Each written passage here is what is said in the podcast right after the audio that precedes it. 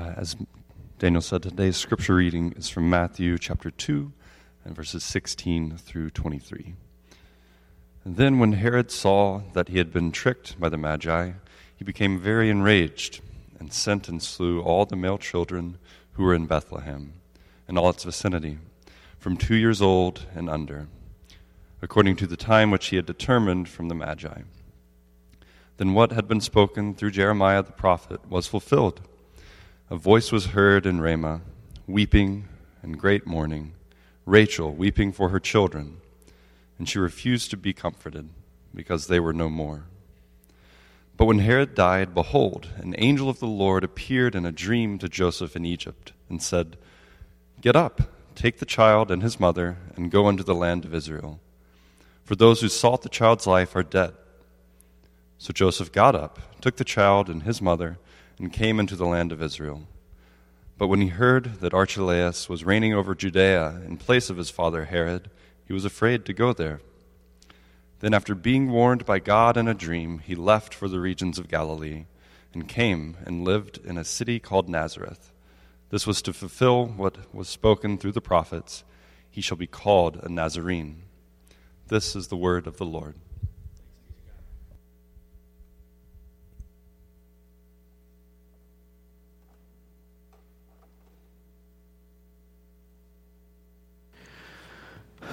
Carrie and I moved here four years ago, over four years ago, and we chose Astoria as a place to live because of its diversity.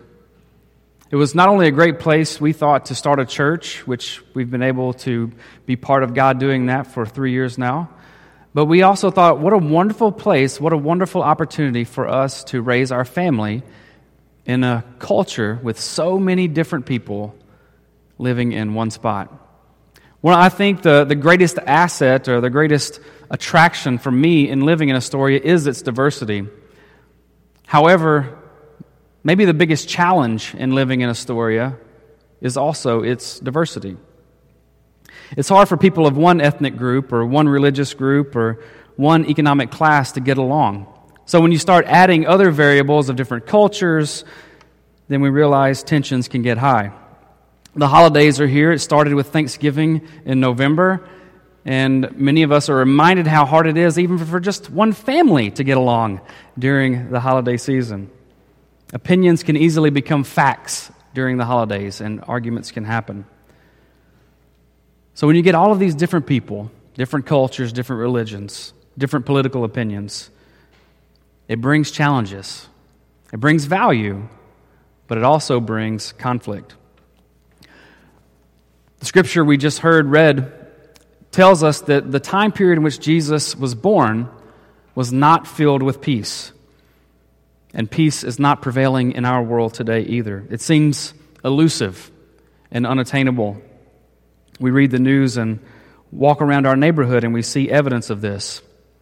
Sarker Haque is a neighbor of ours. He owns a store at 21st Avenue and 23rd Street.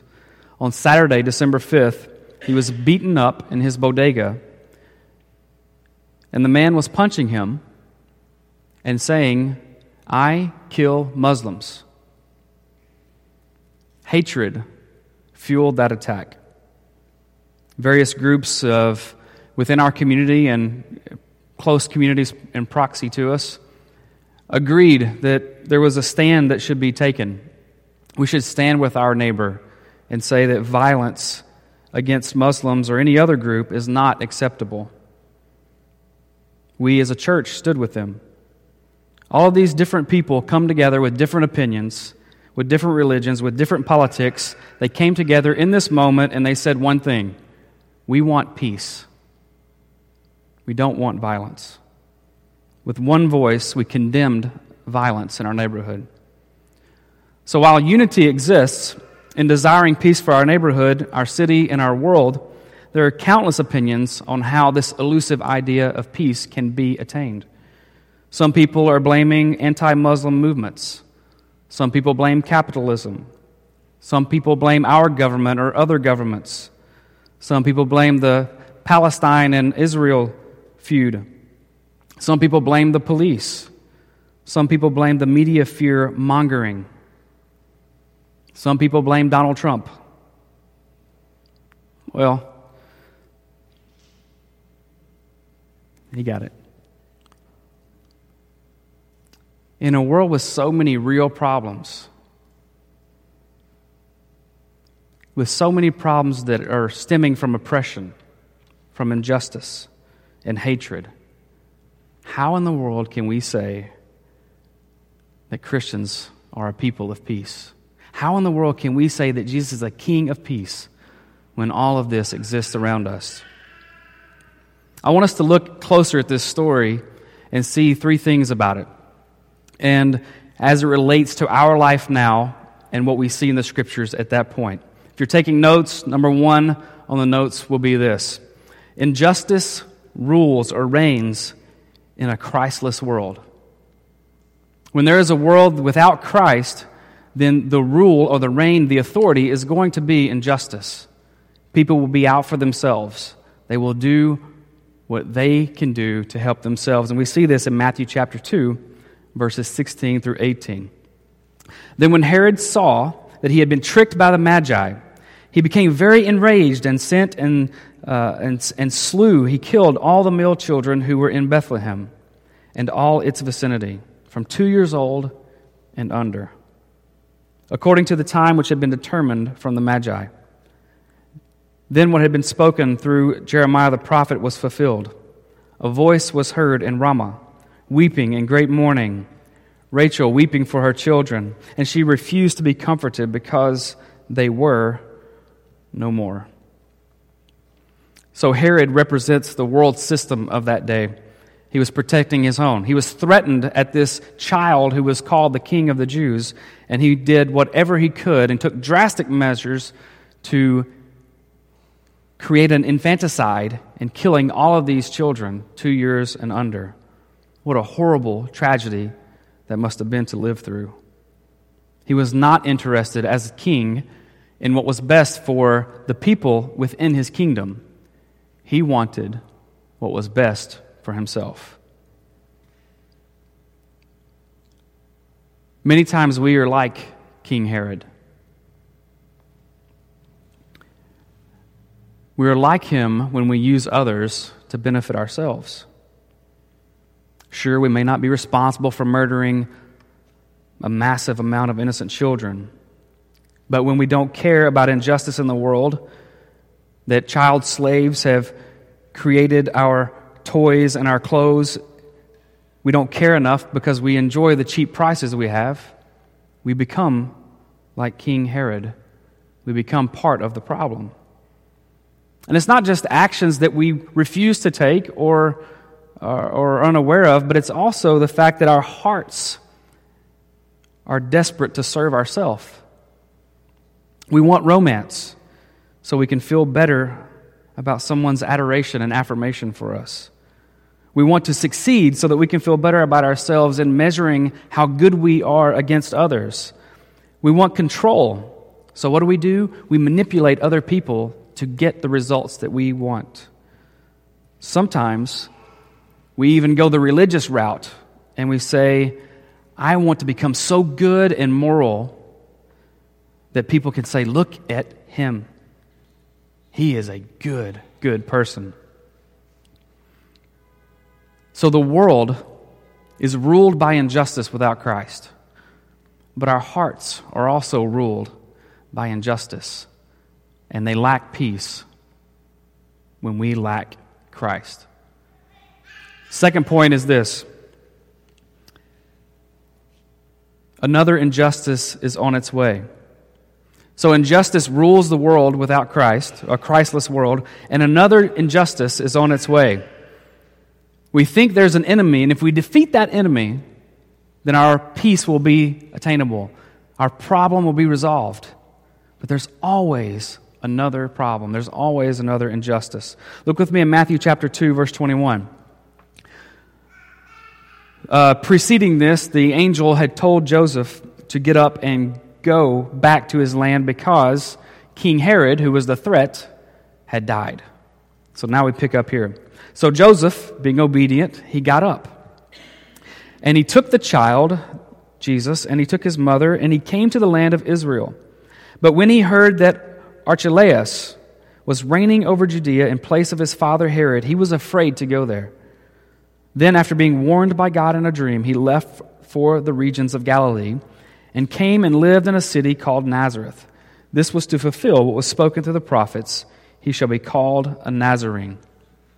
So, this is good news for the refugee Jesus and his family. Their threat, Herod, the one who had slaughtered all the babies, was no longer a threat. So now they can go back into their land and live a normal life. But another injustice came about. Someone was on the throne that was also a threat to them. There should have been safety and peace because their enemy was gone. But another threat was waiting for him. This was the son of the Herod the Great, Herod Archelaus. And he wouldn't be the last hurdle for Jesus either. There were more throughout his lifetime. He had many adversaries. Immediately following his baptism, he was tempted by Satan in the desert. Non Jewish enemies threw him out of town because he ruined their, uh, their, their herd of pigs by casting demons into the pigs. The Pharisees hated him, the Sadducees hated him, other kings and government leaders wanted nothing to do with Jesus, and there were angry crowds at every turn, seemingly, ready to kill him with stones. Injustice after injustice he would face. And we have the same battle today. We think that our problem will be solved if this will happen or if that will happen. But there will continue to be more and more problems. In October, we saw an NYPD officer killed in the line of duty in the Bronx. Last week, we saw Muslims, not just Mr. Haque, targeted by hatred. And again, last week, we saw hate filled terrorists kill 14 people and 22 others in California.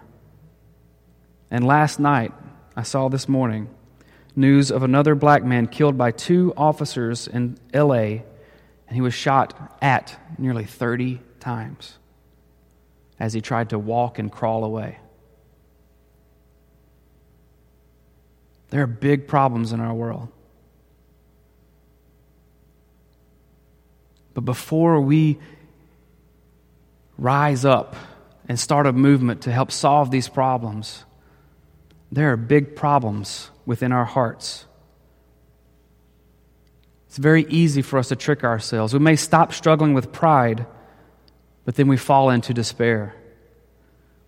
We may stop struggling with unforgiveness, but then we start letting other people walk all over us. And we don't tell people when they hurt us. We swap jealousy for lust. We trade laziness for self righteousness. Our hearts are easily deceived by our desires. There's always another injustice to fight out there, and there's always something within this heart that's trying to break loose and take over. So, what do we do? How do we find peace in our hearts? How do we find peace for the hearts that try to sabotage, sabotage us as we pursue peace? We can't look to answers in, within this current system our world has created. We need something pure. We need something faultless. We need something permanent. We need grace. We need mercy. We need unity. We need a king of peace. What we need is King Jesus. The third point tonight is the kingdom of Jesus is not of this world. Jesus most certainly is a king of peace, and he's brought peace, but his kingdom is not of this world. Jesus was standing before Pontius Pilate just prior to his crucifixion, and we read in John chapter 18 verse 33 and following. Therefore, Pilate entered again into the praetorium and summoned Jesus and said to him, Are you the king of the Jews? Jesus answered, Are you saying this on your own initiative, or did others tell you about me? And Pilate answered, I am not a Jew, am I? Your own nation and the chief priests delivered you to me. What have you done? And Jesus answered, My kingdom is not of this world. If my kingdom were of this world, then my servants, my servants would be fighting so that I would not be handed over to the Jews. But as it is, my kingdom is not of this realm. What we have in Jesus is an answer to the world's problems. Another reality breaking into this broken system. Another realm, a truth to break into our lie. What we have in Jesus is the reality of heaven. We needed an outside source to fix our inside problem. On our own, you and I are not part of the solution. We are part of the problem. And until we cease to be our own individual, of our own kingdom, we will be agents of conflict instead of agents of peace. When we are Christless, our hearts are filled with injustice. Without Christ, we will fight against the newest form of injustice without seeing peace, and justice will never happen. You ever played the game whack a mole? The mole pops up and you whack it, and it pops up and you whack it. It would be like that. There's this injustice popping up and you hit it, and there's another injustice popping up and you hit it, and you feel like you're doing something good. But at some point, will be awakened and we'll realize we're not affecting change for anything.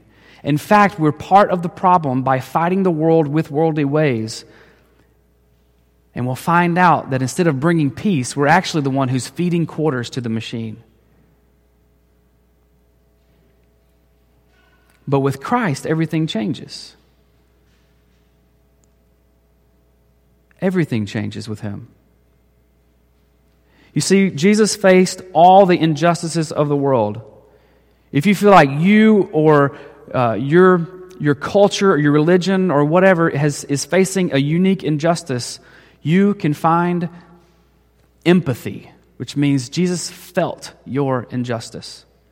He knows your pain. He faced all of the ones of the world. He was targeted by religious groups. He was targeted by the government. He was falsely accused of a crime. He was wrongly punished as an innocent man. Some of his family didn't believe in him, and they walked out on him, and they were jealous of him.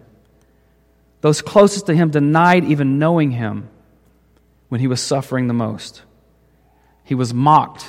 He was hated by people that he came to help his greatest disciples, those who were closest to him that he poured the most into, were massive failures when he went to the cross because they never understood his message. If anyone ever had reason to be angry about his life, it would be Jesus. He was being punished for the sins of the world. He was being punished for your sins and for mine.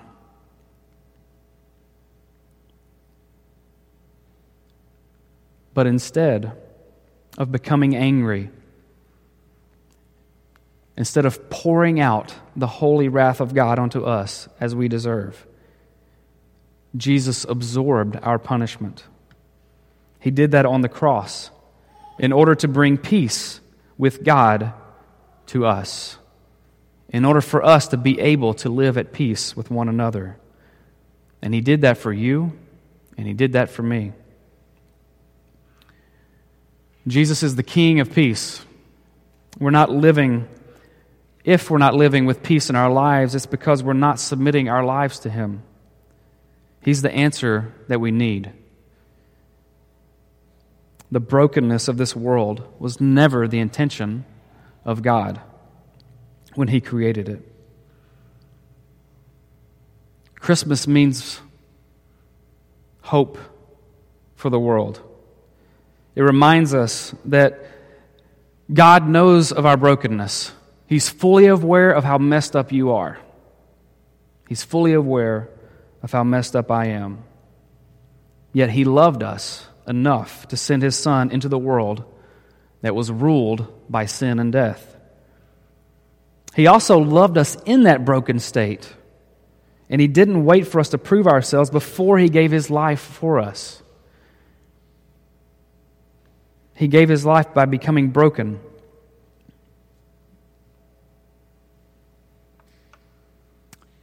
To the point of death. But then something miraculous happened.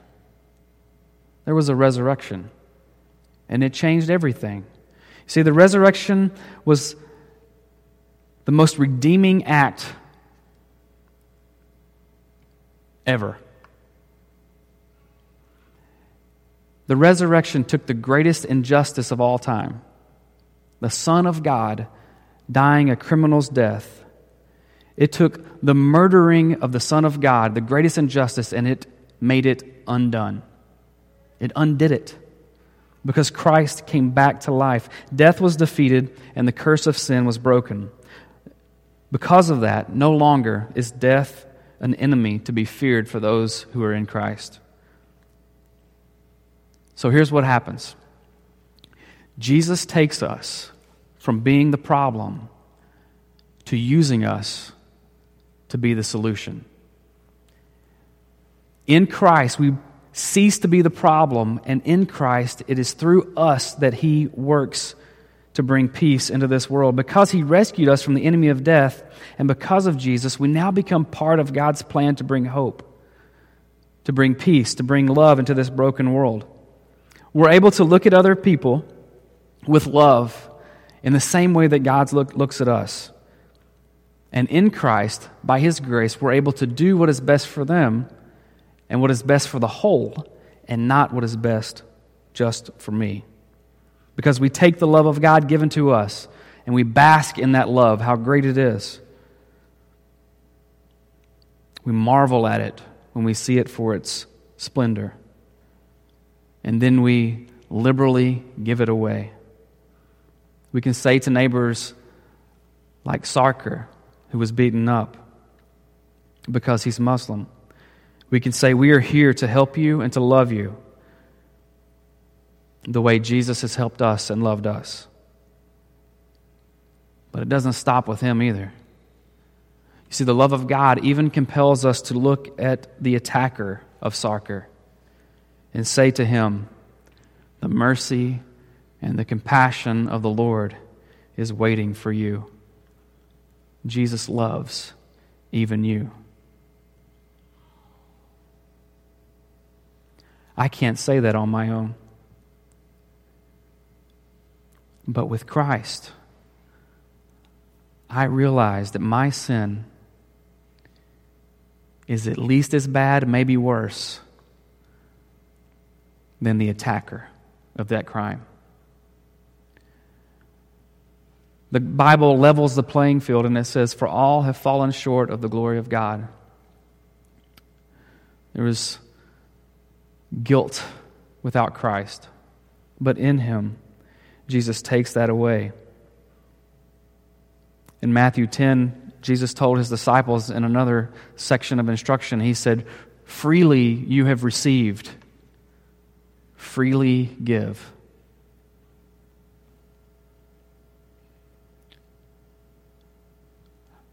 With the love of Christ, we are to pray and to seek the kingdom of God to break into this broken world through us. And when we are living under the rule and the authority of the King Jesus, we will truly be blessed as peacemakers in this broken world. So, in reality, all of the brokenness around us is technically hell's furious attempt to thwart God's plan to bring heaven to earth. There's a fierce war that we are living in. But the truth is simple. No matter how hard the enemy may try to stop God's plan, God's kingdom is coming. The king will return. And it is guaranteed and sealed by the resurrection of our Lord and Savior Jesus Christ. So, this Christmas season, remember Jesus is most certainly the King of peace. I pray that he will be our King. Let's pray. O Lord, you truly are a king worthy of worship and allegiance. Forgive us for forgetting you and trying to live this life apart from you. Remind us through daily repentance that without you we are the problem. And then give us the faith that we need to trust you, the faith we need to live as part of the solution in this broken world. Thank you for loving us enough to give your life for us and face the worst of all injustices. May we be ready and willing to love the world just like you. And may we do it for the glory of Jesus. Amen.